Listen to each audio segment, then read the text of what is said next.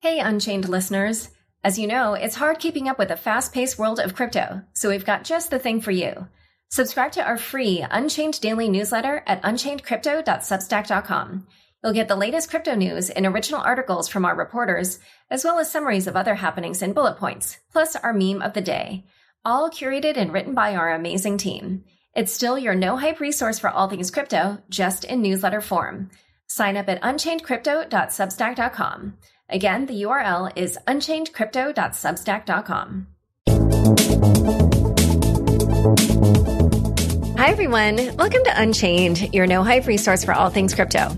I'm your host, Laura Shin, a journalist with over two decades of experience. I started covering crypto six years ago, and as a senior editor at Forbes, was the first mainstream media reporter to cover cryptocurrency full time. This is the December 14th, 2021 episode of Unchained. My book, The Cryptopians Idealism, Greed, Lies, and the Making of the First Big Cryptocurrency Craze, is available for pre order on Amazon, Barnes Noble, Bookshop.org, or any of your other favorite bookstores. Go to bit.ly slash cryptopians. That's bit.ly slash C R Y P T O P I A N S and pre order today. Buy, earn, and spend crypto on the Crypto.com app. New users can enjoy zero credit card fees on crypto purchases in the first 30 days. Download the Crypto.com app and get $25 with the code LAURA. Link in the description. Brave Wallet is the first secure wallet built natively in a Web3 crypto browser with no extension required. You can store, manage, and grow your crypto portfolio all from a safer wallet. Visit brave.com slash unchained to get started. The Nodle Cash app makes earning crypto on your smartphone as easy as turning on your Bluetooth. Nodle Cash is private, secure, and available on iOS and Android. Visit nodle.io slash unchained.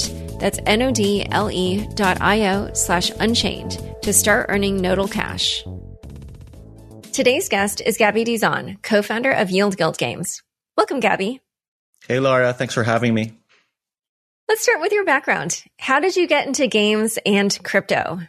Oh, wow. So uh, the background actually goes all the way back to the early 80s. Um, uh, on a business trip to America, my dad took home a Commodore VIC 20. And yes, I know that that dates me having a Commodore as my first computer. Um, but yeah, I started playing games there and my my parents always wanted us to have uh, personal computers, not uh, like consoles, like uh, you know, a PlayStation or Xbox growing up, because he thought that there's more educational value in having computers. So even though I was playing games most of the time, I learned how to program then, and then uh, yeah, took up a like a, a computer related course, and I really just love games. So when I graduated from school, I knew that I wanted to make games. And then, how did you end up finding crypto? Oh, so uh, so I was making games. Um, started a mobile game studio in 2014. So we were making games for uh, iOS and Android devices.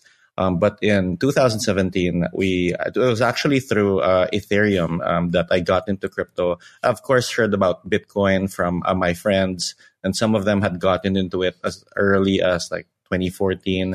But the use case in the Philippines for Bitcoin had always been around remittances, which honestly just wasn't that interesting to me because I was a game developer. And what really got me in was the concept of smart contracts. Or when I f- uh, first took a look at Ethereum, it was the concept of programmable money. And the concept of adding programmable money in games. There's always been some form of money, points, resources in games that gamers are very used to. But the idea of having this kind of immutable money that people could uh, could take out of the context of uh, a program or a game and just give to other people without permission. This seemed really exciting. So we started taking a look at smart contracts to see how we could use them in the context of a game and how it could one day disrupt the game industry. And it was during this time that we were experimenting on this that CryptoKitties came out in November 2017. They crashed the Ethereum network, if you remember that. And it and they popularized the notion of the non-fungible token or the NFT. And the NFT was super powerful because un- unlike fungible tokens, now you had a unique asset on the blockchain that could represent something and that something could be a game item, for example. And that was just really so incredibly exciting for me. And so then how did you end up founding Yield Guild Games? Okay, so um, when we uh, when we found uh, uh, NFT, so I've been incredibly active in the space. We started making a game called Battle Racers on Decentraland, and then I started becoming an NFT collector. So I collect NFTs from you know game items, crypto art. I I have uh, land. I have an art gallery in Decentraland, for example. Uh, and then I started playing Axie Infinity in October 2018. So um, became friends with the founders, Jiho and Psych Out, in the conference circuit. It was very, very small scene back then. And I invited him to Manila to speak about Axie Infinity, a blockchain event that I organized. And in return, he gave me three Axies to, to start playing. And that was the start of me playing Axie Infinity. The community then was less than 500 people. Um, and yeah, it was a great experience. And fast forward to 2020, I was still playing Axie Infinity. I was playing it a lot actually. And what had happened was that uh, this was during the start of the COVID lockdown, and a lot of people lost their jobs around the world, but particularly here in the Philippines. And uh, what happened was that people in the rural area of the Philippines started playing the game as a way to earn money because they lost jobs. They were uh, they were stuck at home during the lockdown, and they found Axie and they started coming in. And this was the explosive growth that uh, really led to us founding Yield Guild Games or YGG as a way to kind of uh, give access to people around the world to the NFT assets that they can use and play in order for them to get access to the crypto economy. And so tell us what Yield Guild Games does and how it works. Sure. So YGG is a uh, what we call a play to earn gaming guild. The guild itself is set up in form of a DAO, so it's not a company. There's no underlying equity, and it has a treasury wallet. And then what we do is that we buy or breed or acquire NFTs in different games, starting with Axie, of course, but we're in a lot of different games now. And then what we do is that we lend out these NFT assets to our player community so that you can they can use them. So, for example, if a player uses uh, uh, Axies uh, from uh, from our guild in what is known as the scholarship program or a lending program, um, they get to uh, they get to play the game without having to pay the upfront cost of buying Axies. A good team in Axie Infinity might cost somewhere between maybe eight hundred to thousand dollars, which is just out of reach for a lot of people who are just starting out to play a game, um, especially in developing countries such as Philippines or Venezuela. So we democratize the access by lending them uh, the assets so that they can play the game, they can earn money, and we just do a revenue share. So seventy percent of the SLP or Smooth Love Potion tokens earned by the player goes to them. 20% goes to their community manager and 10% goes to us, the guild. And so at the moment, how many scholars do you have and how much have people earned via Yield Guild Games?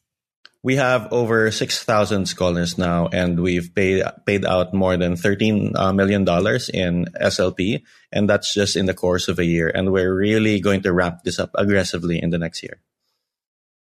So let's talk about, you know, you have this experience obviously in traditional games. What problems do you think blockchain based games solve uh, that exist in traditional video games?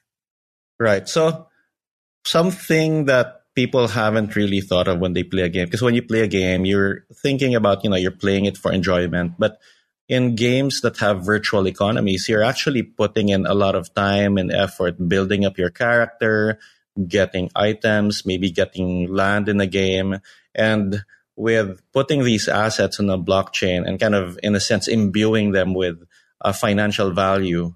Um, now the the effort that you can have in those games is something that uh, that creates value that you can take out. So the game developer makes all of the money from uh, from the work that you're doing inside this virtual economy.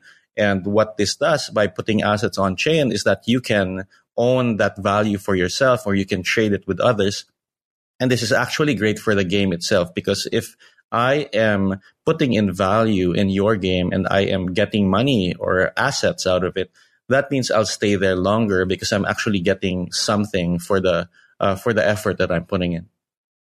So let's talk a little bit about what this means for somebody who participates in Yield Guild games. How do they start? And then what is their kind of like life cycle in Yield Guild games evolve as time goes on? Yeah, so there are many ways to participate. I guess the uh, the the one if you're just coming in um, without any any knowledge of blockchain, you're probably coming in as a scholar, which means that you apply to our different community managers. One of them selects you and then gives you asset access to assets such as Axies, and you start playing the game. But what we really like to do is to kind of have people really find what kind of creative jobs they like to do within the community. So people may start as a scholar and then they earn enough money after a few cycles to pay off their debt, pay off their bills, put food on the table. And then their world opens up. They can start doing different things. For example, uh, they can buy their own Axies and just play for themselves and get 100% of the SLP they produce. Or they can start breeding Axies to sell them for more money or breed Axies or become a scholarship manager themselves, providing scholarships for other people who might want to play the game. Some people become streamers, content creators, or community helpers who are helping other people. So that's the lovely thing about it. There's just so many ways for people to get involved. And uh, can you give any real life examples of different players who have had their lives changed by participating in Yield Guild games? Oh wow, yeah, we there are so many of those stories you won't even believe. So one of uh, our players who uh, who goes by the name Young Yujiro on Twitter and Discord, uh, he uh, he was a player who really did not grow up with much, and he became part of the early community. I tapped him as a freelance graphic designer, making Twitter banners for our uh, YGG Twitter account and he ended up receiving the founders coin. So the founders coin was an NFT that we rewarded um, all of our early uh, early community members back in January. And if you own a founders coin, you'll you'll constantly get uh, amazing like freebies, NFT airdrops, special things for life. So uh, so it turns out that that's uh, coveted highly by our members, and the value of that founders coin just kept on increasing. At one point, um, this free airdrop, and we minted 300 of them, was worth uh, 30 ETH each. Um, he was in a uh, financial rut because he had some fam- a death in the family, and he had to sell his founder's coin for uh, half an ETH. But that enabled him to kind of pay for the burial of his family member, pay down some debt, and give put himself in better financial footing. And by kind of participating in the different events of the guild, he was able to build up his financial life where he's able to buy a house and car. And there's just so many of these different stories from people who come from very modest backgrounds who decide to show up and participate in the network and have their lives vastly improved as a result. And so people are earning, you know, as you mentioned, things like uh, Smooth Love Potion and Axie Infinity. How easy is it for them to cash out especially if they are, you know, in these more developing countries?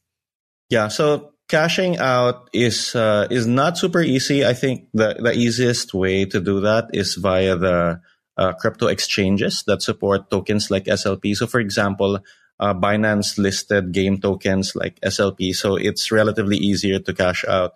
But now we're actually working with partners to make it easy for uh, you to use the tokens that you've earned and use it to pay for real world financial services. Like we have a partner that comes in where you can use the SLP you earned and pay for your phone bill, for example. And that's just incredibly amazing to see. Is that the partner XLD or yes, I saw that is. Oh, yeah. And can you talk a little bit more about like how are they making that work? Yeah. So uh, the the magic there is where uh, kind of crypto meets uh, fintech, and and in fintech you can apply for different kinds of uh, licenses, which are kind of vary by country to country. But if you have the proper licenses, it is just similar as making like a bills payment for your bank. So they kind of abstract away the the exchange from SLP to Philippine pesos or US dollars and then just use that to pay for the bill on your behalf. And when it works, it's just amazing where you think of yourself as playing a game, you're earning tokens, and then I'm using that token to pay for phone bill or get airtime load. That's, I think, where crypto has a real use case that helps people in the real world. And which countries are they in right now or uh, in general? Like, you know, which countries do you yeah, have these services to make it easy for people to cash out?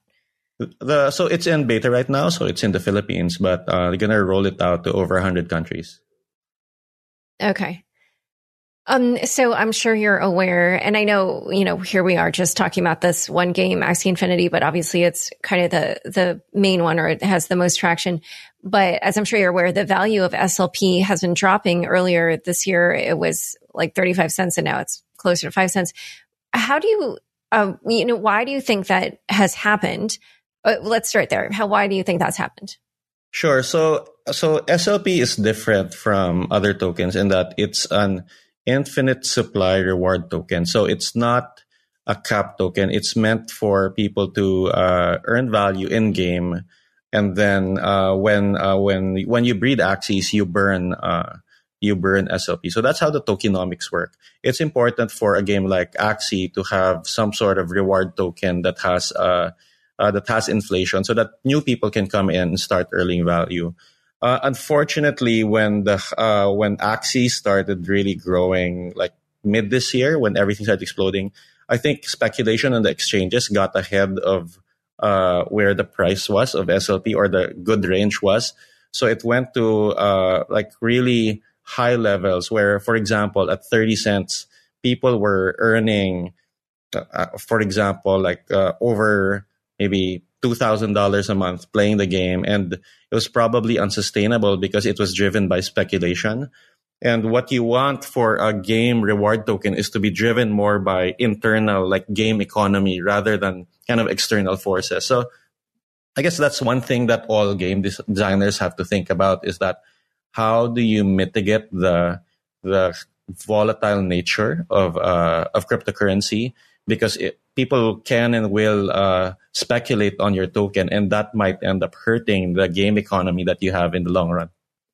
And are there any thoughts on how to prevent that from happening? Because I mean, you're right. If these tokens are basically trading on these markets that are open 24 7, 365, then I could imagine it might be difficult. Yeah, it, it's kind of a tough uh, game design question. And I think this is where the kind of game economy designers come in, where you have to design economy mechanics where you limit the volatility of token, whether uh, tokens are redeemable at, in, uh, and the developer takes them at a certain cap price, or maybe you're giving out some form of a stable coin or something that has kind of low inflation rate. So there are several ways to do this, but it also depends a lot on the context of the game. One of the uh, advantages that the game developer has is that they almost kind of act like a central bank where they can change the utility of the token itself. So, for example, this week, um, Sky Mavis, the developers of Axie, they the breeding costs in SLP tokens and dropped it in AXS tokens, which means that it now costs a, a lot more um, SLP to breed new Axies, And that means that there'll be a higher price support as more SLP gets burned to, when new Axies are created. So, just in general, for Yield Guild games, as you're adding games, I'm, I'm sure there's a way that you evaluate game economies. How do you do that? And are there any particular game mechanisms that you think just outright do not work well in general for game economies? Yeah, yeah, absolutely. So we have a four man team that just does nothing but look at games that might be a good fit for Yield Guild to invest in. So first of all, we look at games that have some form of kind of play to earn tokenomics, meaning that I play the game, I earn some form of reward because that is how our players earn earn something from it. Um, second is that the guild structure, lending, is very important for us. So I want, as a guild, to be able to buy, for example, a million dollars worth of assets in a game, whether it's like heroes or land, items, armor, and be able to lend them out to players um, without having to trust them and to return it back to us. So that kind of trustless lending is really important. And right now it's being done more on an application level rather than from a kind of wallet level. Um, but if if their kind of a lending or asset delegation is possible, then it's easier for us to come in and invest heavily. And it's not just us; it'll be like other guilds that have pooled their money to buy assets for their player base.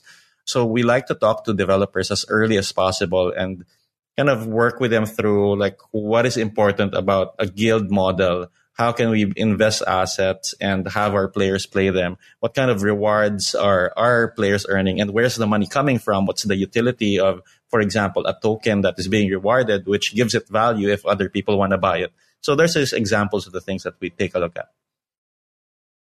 And you talked about how one of the features that you need is to be able to trustlessly lend out these assets. So how does that work? How do you lend them out and not worry about people either losing the private keys and then being like, yeah. sorry, or, you know, lying about that? Yeah. So there's a short term and long term solution to this. Short term and what is happening now is that the uh, the assets are on wallets that the guilds own, and then we create accounts in games like Axie Infinity, and then we give other players account level access, which means they can log in with a username and password, but they don't have access to the private key, so they can access the assets, but they uh, they can't run away with them. Long term, what we'd like to see is um, an extension of the NFT of the ERC 721 standard, where you can have uh, delegation mechanics. Right now, there's no mechanics in the ERC 721 standard for me to put, for example, an NFT in your wallet and have certain conditions to take it back. And I think that's just incredibly important because if we enable that, then you can enable things like uh, land rental contracts, allowing people to build on land and then uh, be able to take it back when certain conditions are met. If you enable this from a smart contract level, then it just becomes so much more powerful. Yeah, yeah. I could see how that could unlock a whole new set of um, different business models. Um, so one other thing I'm curious about is, so obviously, you know, we have these different type of types of games, and I'm sure, you know, some games are more popular than others, which affects as, the asset prices. But in general, like, what would you say tends to make a game asset valuable? Is it something that makes you more powerful in the game, or is it something that's simply rare, like a profile pick, or like what factors are are giving value to these different assets? Right. Uh, there, there are several uh, factors that affect uh, value. Uh, scarcity is definitely one of them. Aesthetics is another one. Something that looks good, that is scarce, may be desired more by other people. In games, particularly, utility actually trumps all of them. Utility is very important because if you play with things from in a game environment rather than, for example, like collectibles, pure collectibles that just rely on traits, utility is really important because it works within kind of a great, greater ecosystem and what a virtual world or game economy does. So uh, that this is where really experienced game developers would, can come in because they are designing assets with utility. For example, if I have land in the game, what can I build on top of it? Can I rent it out to someone? Can someone come in and farm on my land and then can we do an automated rev share? So these are things that are being explored in games right now. And uh, yeah, it's just really interesting to see what experiments people are coming up with because these kind of blockchain games are still very new. And I would say that, uh, yeah, we're still very much in the experimentation phase of uh, what's possible. Yes, I'm I'm quite certain of that. um, so Axie Infinity is known for being popular in the Philippines, and I know that it's already started to spread to some other countries. But in general, um, you know, and, and I'm sure Yield Guild Games is interested in doing this in general. How how do you plan to spread more of these different play to earn games to other countries uh, or economies? Yeah, so we're leaning very heavily on the community model. So what we've done was that we rely on community managers who have knowledge of the game and to go out and recruit people in the local community. So for Web3 to be really felt by billions of users, it has to be hyper local. Um, and so that's what we do. We, we find and recruit community managers in different countries around the world. So now we're in Indonesia, we're in Thailand, we're in Brazil, we're in Venezuela, we're in Colombia. And we find, uh, the community managers that, uh, we start with Axie that know Axie, want to play it and know how to work with community, and then we give them access to our platform and assets, and they go out and find the users, uh, train them, get, uh, we give them access to a wallet, train them how to play the game, train, use, the, uh, teach them how to use crypto, how to keep your private keys, how to not get scammed in a community environment. So you have a very localized setting on how you are learning uh, in your crypto journey. So we do a lot of these innovations and content in the Philippines where we're creating guides, manuals, almost like a guild operations playbook. And then we kind of franchise it out to the rest of the managers and sub DAOs and guilds that we work with across the world. So we're primarily expanding now across the rest of Southeast Asia, India, Latin America. We invested in a guild in Brazil. We invested in a guild that helps students, specifically graduate, uh, via and afford their tuition via play to earn. Wow. Wait, which country is that in? Uh, they're in Southeast Asia as well. So the companies, uh, the guild is called Acadarena, and they're focusing on bringing students to Web3 via play to earn. Wow. That it's super interesting. And so out of those economies or countries, which ones are you finding there's kind of more uptake? So the the thing about this is that the more volatile a country's currency is, I think the better play to earn does. So we've done extremely well in Venezuela because their currency is uh, very unstable. Um, and from what we've heard from our scholars there, people might be earning somewhere between one to fifty dollars a month. So so the monthly income is a lot lower even uh, than in the Philippines. But they have a crypto exchange, which means that we can go in there and give people access. They can start earning SLP and then turn the SLP uh, into their uh, local currency. And ironically, I think SLP is even less volatile than than their lo- local currency. yeah, and it, in terms of cashing out, like I know that you have built that infrastructure in the Philippines, but is that either being built in Venezuela or has it already been built?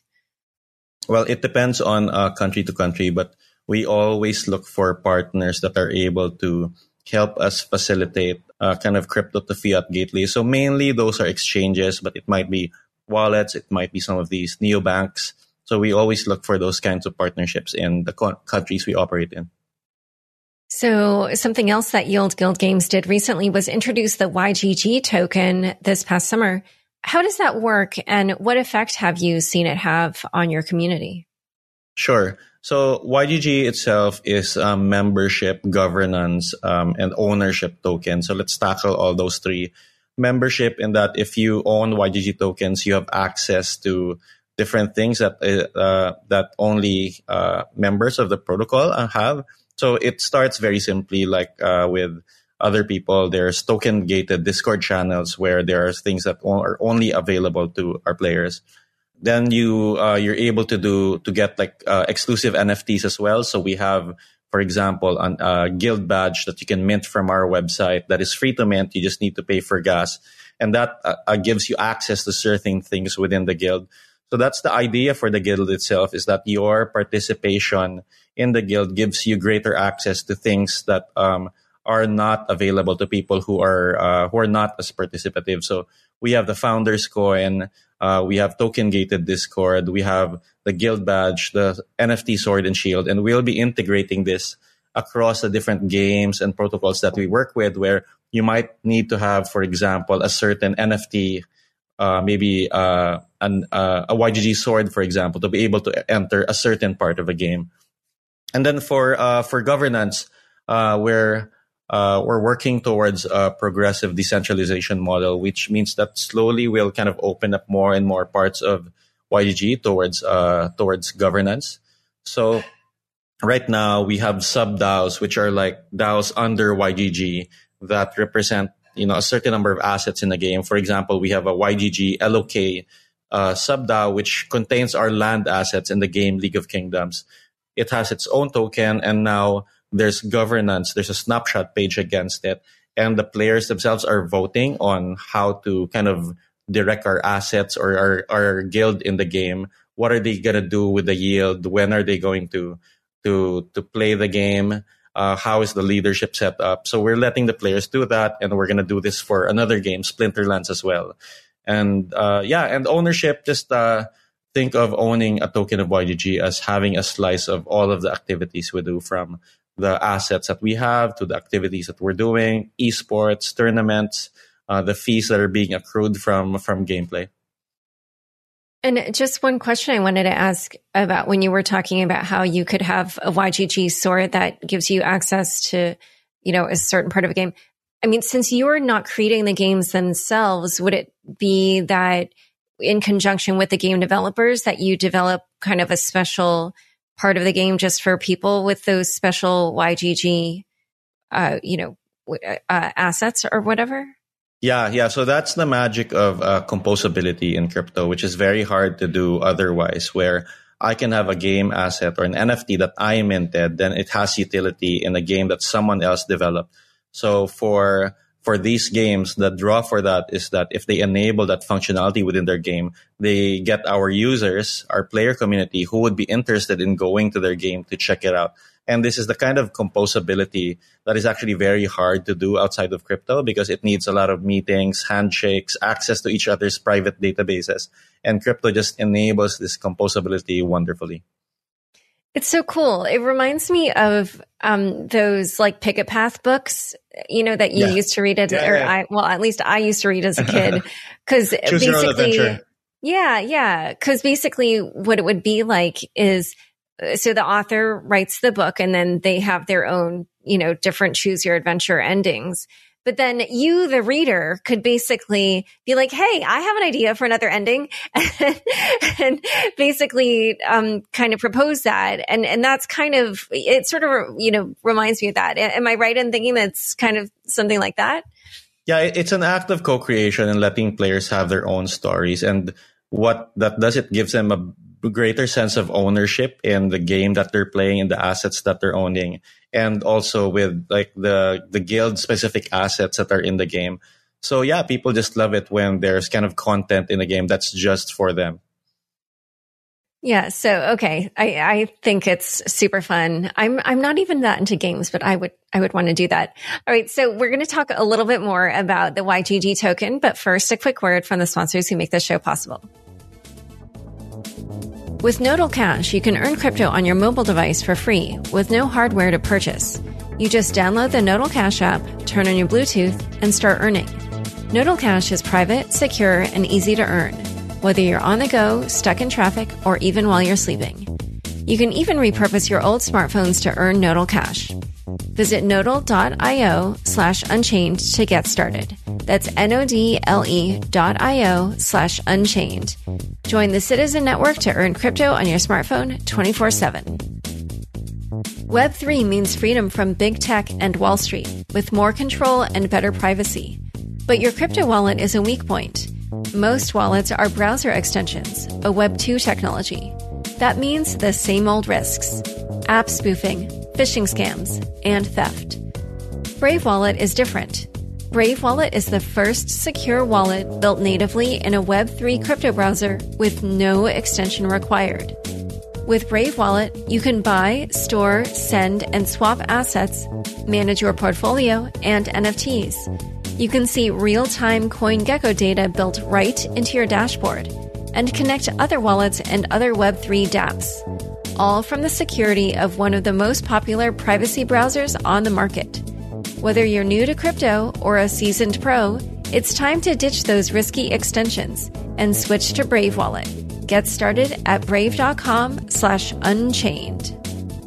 Join over 10 million people using crypto.com, the easiest place to buy, earn, and spend over 150 cryptocurrencies. New users enjoy zero credit card fees on crypto purchases in their first 30 days.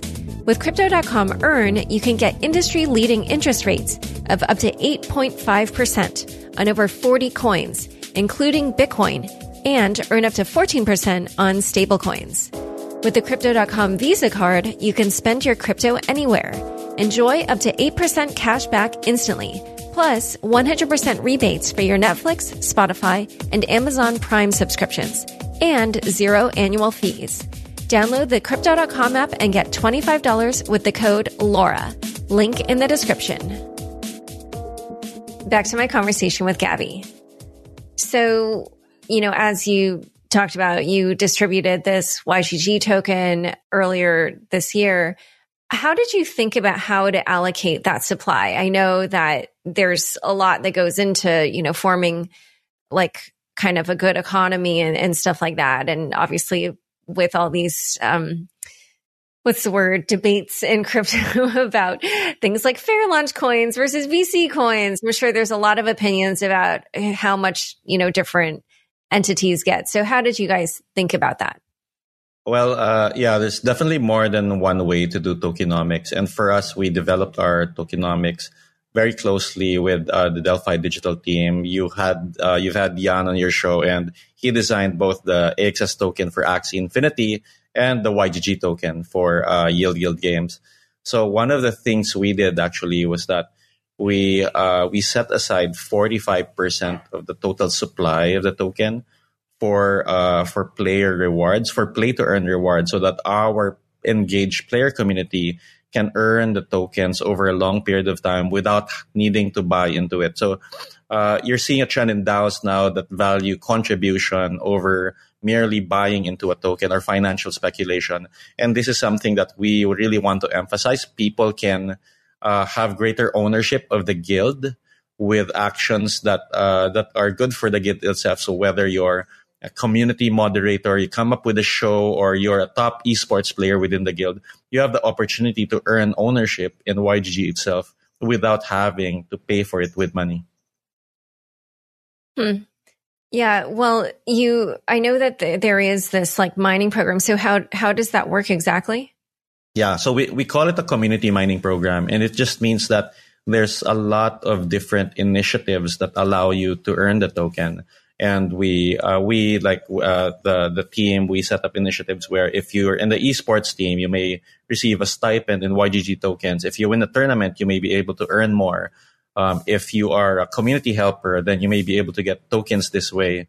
Um, so yeah, so we we just try to identify the points that where people are really giving value to the community, and we want to reward that. And so, I mean, so Yield Guild Games is also, of course, investing in its own tokens. And so, when the value of the treasury goes up, is that is there any direct correlation to the value of the Yield Guild or the YGG token, or are they just kind of separate or how does that part work? I guess in the same way that you might view a balance sheet and kind of make up your mind about what a company may be, may, may be uh, valued, it's not the direct, the correlation is not 100% direct. Like it's not, I would say, done from, you know, an algorithmic perspective, but what we do is that we publish very publicly all of the assets that we own. We we try to do that every quarter it's like here we have 35,000 Axies We have this many pieces of land. Here are the tokens that we're holding and here's how much they're worth. Oh, by the way, here's all of the wallets for all of our different assets. And it just gives people a very clear idea of what we do, what assets we hold. And it, and it, they can make their minds on how much that is worth, right? Like we're not going to tell them that a token is worth a specific amount of money because that's not what the token represents for us. It's about like really being uh, an owner and uh, and a participant in the guild. But we uh, we yeah we just publish this information as uh, publicly as possible so that people can kind of derive their own uh, assumptions on how much uh, the guild treasury itself is worth. And so we did talk earlier about how when you're choosing which games to invest in, that you know you're looking at the kind of game economy or the, or the tokenomics within that game. But obviously, we have all these different games that are sprouting up on different chains as well. Do you guys evaluate the chains? Uh, like, does it seem like there are certain chains that are just going to be better for gaming or in general for the ownership economy as opposed to other chains? Sure. So, um, every chain makes certain trade offs, right? And Ethereum has maximum security and programmability. And that may be fine for, for example, artwork, which is more static, uh, or collectibles that are high value, and you want to secure them on a chain, but it doesn't work for games because a lot of the time you need high throughput. So uh, game assets have mostly been moving to different chains, such as maybe a Polygon or an Immutable or a BSC or Solana. We don't take sides when it comes to chains. As long as games work there, we we we will uh, we will go there and we bought assets in all of these different chains. Um, I would say that the tooling side is not as built out when you leave Ethereum. So, for example, we want to have a multi-sig in every different chain to hold our assets, and it's not just possible in all of them yet. So, the developer ecosystem has to be really strong for us to kind of have things like governance, multi-sigs, hardware wallet support in in uh, the ecosystem outside of Ethereum. And uh, so, at the moment, do you have any particular theories on which chains you think might emerge as particularly good for cha- for um, gaming, or do you feel like right now it's just equal opportunity and you're open to whatever? Yeah, it's so incredibly early. I mean, you've seen some take the lead, such as, for example, a Polygon or a Solana, but I really wouldn't count anything out at the moment. So, as you mentioned, uh, Yield Guild Games is now a DAO, or you're transitioning to becoming a DAO. At the moment, I don't, I don't know how how decentralized you would say you are. Um, so maybe you could answer that. But then on top of that, what lessons do you feel you've learned so far in terms of you know trying to go from more centralized to decentralized?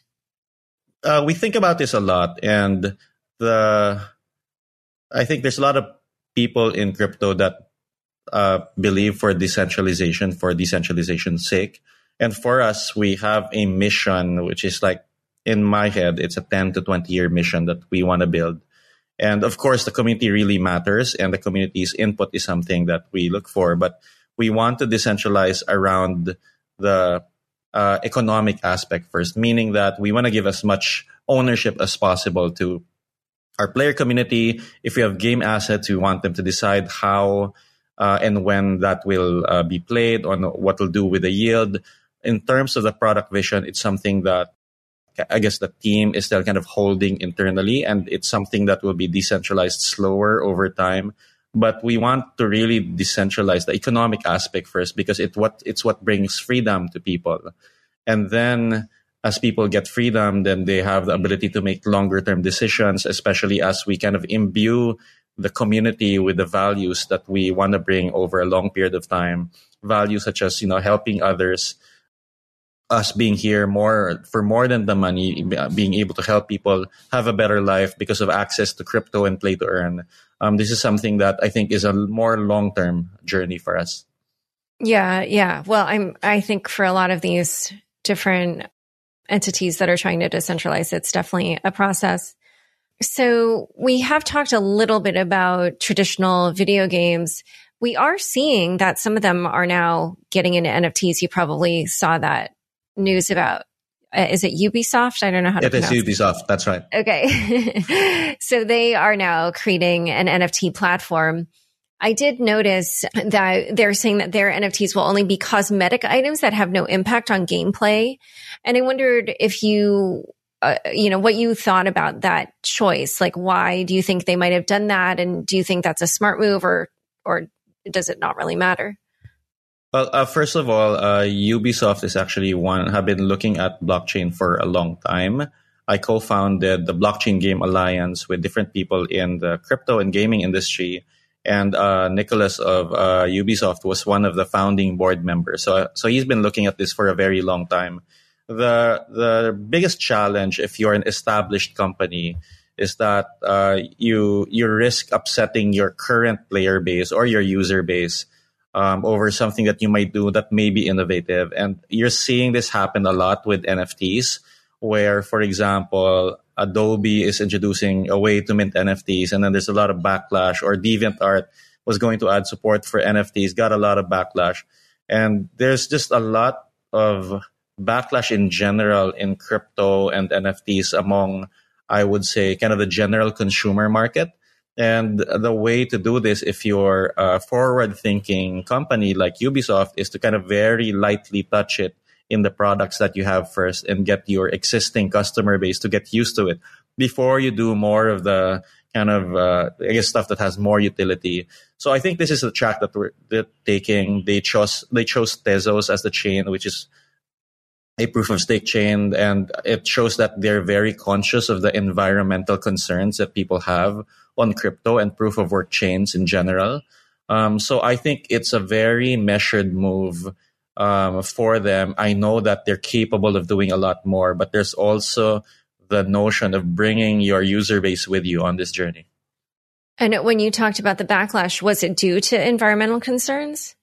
Well, a lot of it at the surface looks like environmental concerns. I think people are generally or generally don't like things that they don't understand that are new. We saw this with new technology, free to play games, even people thinking internet was a fad 20 years ago. It's just a natural cycle of things where if you introduce a concept that is kind of hard to understand, and you've seen this, Laura, in crypto, right, from your entire journey. I think this is just an extension of it where if you don't understand it, it's easier to hate it than to really kind of try to wrap your head, head around it. But once you do, then you go out like you go down the rabbit hole pretty deep. yeah, well, at least you and I did. um, so for a centralized company like that, I just wondered how you thought the you know the fact that nfts enable you to take ownership of your game assets how do you think that will affect those platforms? Because you know I, I, guess what it would likely mean is that it gives their users more ability to kind of leave those platforms. Or you tell me i, I don't know. That's just what i was thinking. So how do you think this will affect centralized video game platforms so I think this will go to, towards the greater trend of going back to open versus closed platforms. The web start with very open standards, and in the last 15 years, we've seen closed platforms like uh, a Facebook or a Google, but also in video game ecosystems. They all work within their own ecosystem, and there's no such thing as kind of uh, like items from a game jumping to another game. So I think you need to have a very different mindset in designing these open worlds where you have assets that can jump from game to game.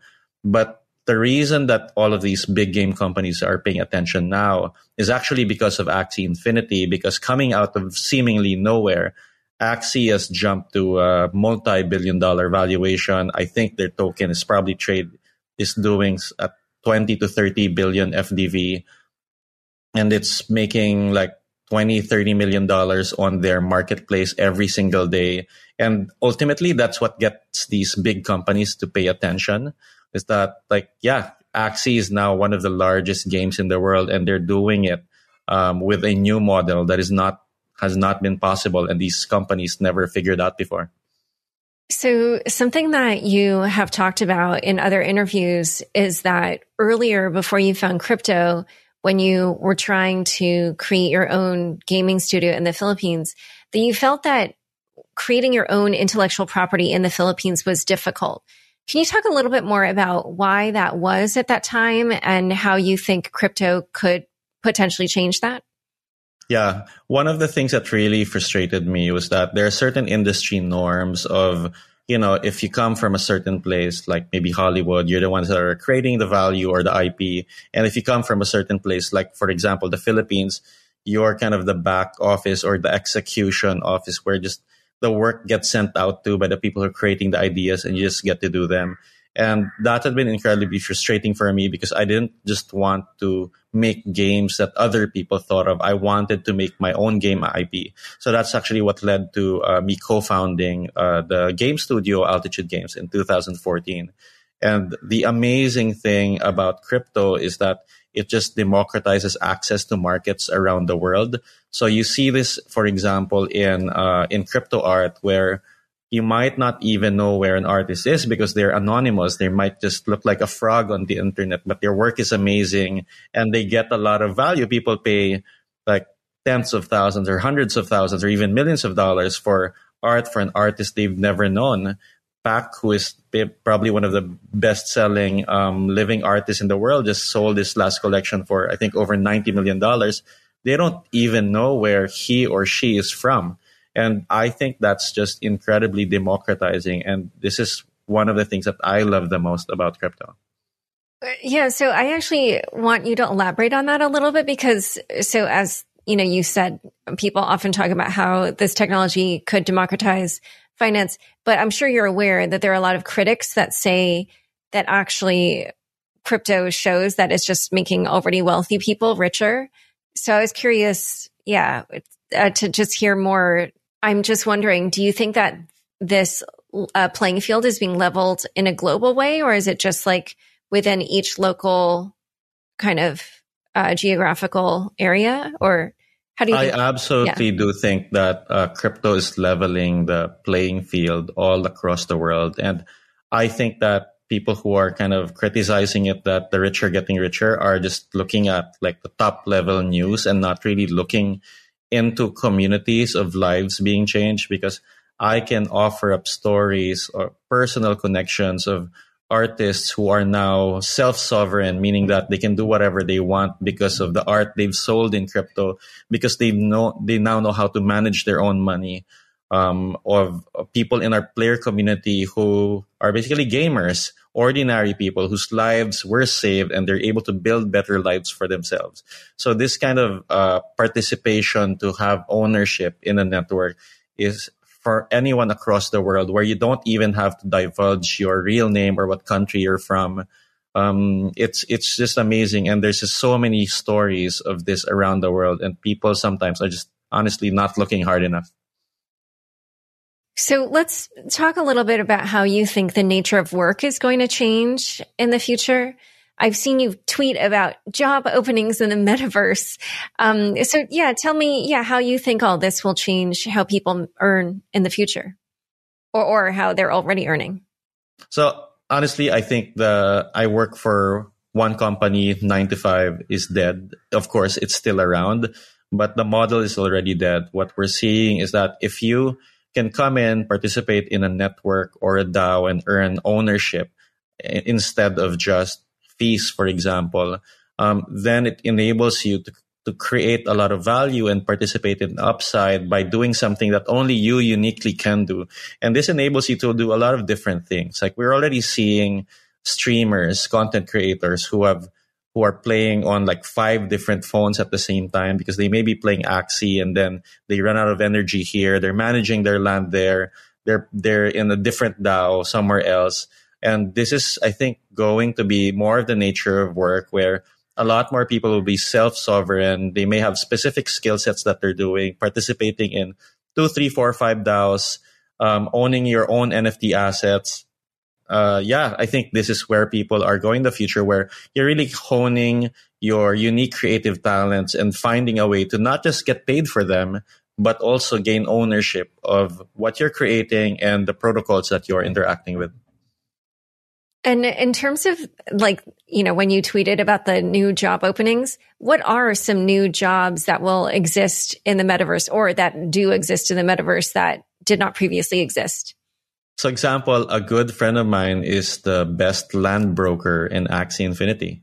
Um, so yeah, so there's a virtual land broker. There are people who are now virtual fashion designers who are creating clothes for avatars and they don't even, uh, do this for, uh, I guess, physical clothing.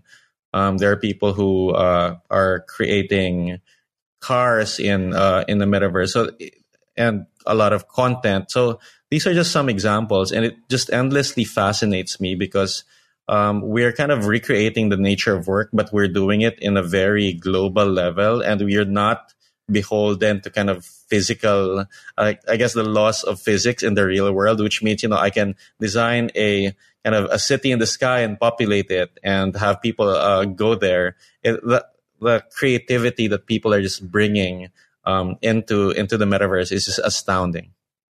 And uh, can you expound a little bit on what the land broker does? Because I guess I would have thought that in a virtual world, it would be maybe more similar to an OpenSea type situation or like a smart contract. You just make a bid and then, you know, you don't have to deal with humans. So I'm kind of surprised. Yeah. How, what do they do exactly? Well, OpenSea does exist, but the virtual land broker has relationships with the whales, the big, large owners in, for example, Decentraland or an Axie Infinity that may not necessarily have listed their lands for sale. And then when a new buyer comes in and they don't want to tip their hand on the market of how much they have or they're looking for something specific, they need someone with deep uh, domain knowledge in the field. So that's that's why specialists brokers exist because they have the relationships and they can kind of route people who are finding each other who may who may not necessarily want to be public about buying or selling um, something. Okay. Yeah. Well, immediately when you said that they have access to whales, I was like, oh, oh, of course, of course. This is not just, you know, any old regular land, I guess, that people are buying. Um, so, um, so speaking of uh, you know, high end things you might be buying. I noticed that you are an avid NFT art collector. And I'm sure you're aware at this moment, there's, I mean, the space is so new. And so it's kind of confusing to figure out like, you know, what's going to have value in the future. Are you buying for investment or are you buying for enjoyment? And if for investment, then how do you kind of figure out what makes a good NFT investment? Okay. So, so the thing about NFTs that is very counterintuitive is that the way to make money in it is to buy the stuff you love. Right. So I only really buy NFT art that I enjoy I uh, I like to think myself sometimes as like an angel investor to up and coming uh, NFT artists, and the way that I invest in them is to buy their art and hold them for a long period of time and kind of help them gain more exposure to other collectors. And the reason it's really important to buy the NFTs that you love is that if it goes down to zero, it's not worth anything, or you can't sell it. At least you still love it and it's in your wallet. But if you buy something that you love and other people like it, for example, like a Bored Apes, then it starts to gain financial value. And that's how you make money. So you have to be incredibly patient in NFTs and be willing to sit on these pictures on your wallet for a long time. And maybe some of them will be incredibly valuable one day. Maybe they won't. But yeah, if you, if you love them and other people do, then there's a good chance you might be able to make money on them. And out of curiosity, were you interested in art before the NFT art movement took off, or did this get you interested in art? Not in the same way. Uh, like I don't really have a background in kind of classical art. I deal with art because I work in video games and I work with a lot of artists. And a lot of the art that's popular in uh, in crypto are kind of the the same kind of art, maybe fantasy, science fiction, that is kind of popular with the collector set because a lot like crypto people are just huge nerds and they they buy the art that they like. So it's not kind of the same wherein you're buying a lot of contemporary artists. Of course, that's happening now, but it's actually opened up the field to artists that may never have been able to display their art in a in a museum or a gallery, but people are buying their NFTs. All right. So we're going to switch back to games. Um, obviously, as we've discussed, the most well known play to earn game is Axie Infinity. But what other play to earn games are you interested in? And, or uh, do you think will uh, take off in the next year or so? Sure. So we've invested in assets in over 15 games at this point, and we like them all, but I guess I'll name some um, Guild of Guardians is something that we're pretty interested in. It's uh, kind of Diablo-ish, like action RPG. Uh, yeah, that uh, that is very exciting. Ember Sword is going to be kind of a f- full like fantasy, uh, multi, uh, massively multiplayer game. Yeah, we're very excited about that and own a lot of land in that game as well. Games like Cypher, Cyball, which is three v threes, uh, soccer um, there's just so Wait, many, what's a so 3v3? Uh, it's a cyball. It's like a three three versus three soccer. So it's like Axie Infinity, but you're playing soccer against each other. um, but but yeah, there's just so many different games coming out, and uh, that kind of variety is great because some people may not like the gameplay of Axie, even though it's a good game. So they can find another game that suits them that they can be good at. And are you finding that these creators are from across the world and that they're not in the traditional um, areas that, you know, as you said earlier, are the ones that have been the game creators? Oh, yeah, absolutely. Like, I think it's really opened up where we are seeing teams from all across.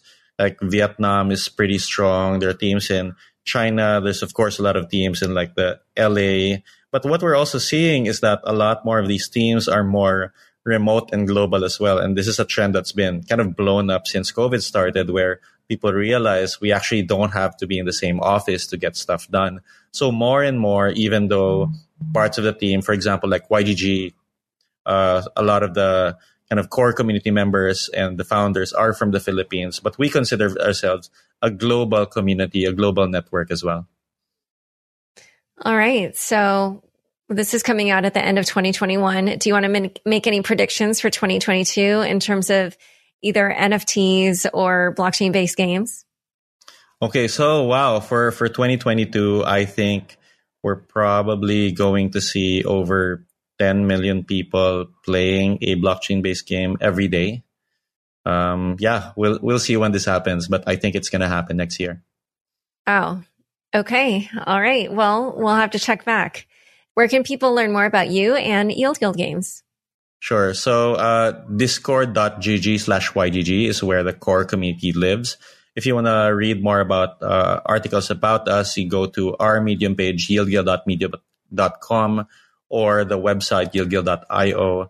And you can find us on Twitter, twitter.com slash yieldguild. And lastly, we have an 18 minute documentary called Play to Earn on YouTube that uh, documents the the initial community members in the Philippines that found Axie Infinity and uh, started playing the game as a way to escape poverty during the COVID lockdown uh, er, uh, late last year. So yeah, just go to YouTube and look for the Play to Earn documentary there. Yeah. And for those of you who um, may recall the director, I believe, Leah Callon, I'm just blanking on her last name. What's Leah Callon Butler. Butler. Butler. Right. Yeah. Um, she was on the show. And so you can, I will put that in the show notes so people can check that out. All right, Gabby, thank you so much for coming on Unchained. Thank you so much, Lara. Thanks so much for joining us today. To learn more about Gabby and Yield Guild Games, check out the show notes for this episode. Unchained is produced by me, Laura Shin, with help from Anthony Yoon, Daniel Nuss, and Mark Murdock. Thanks for listening.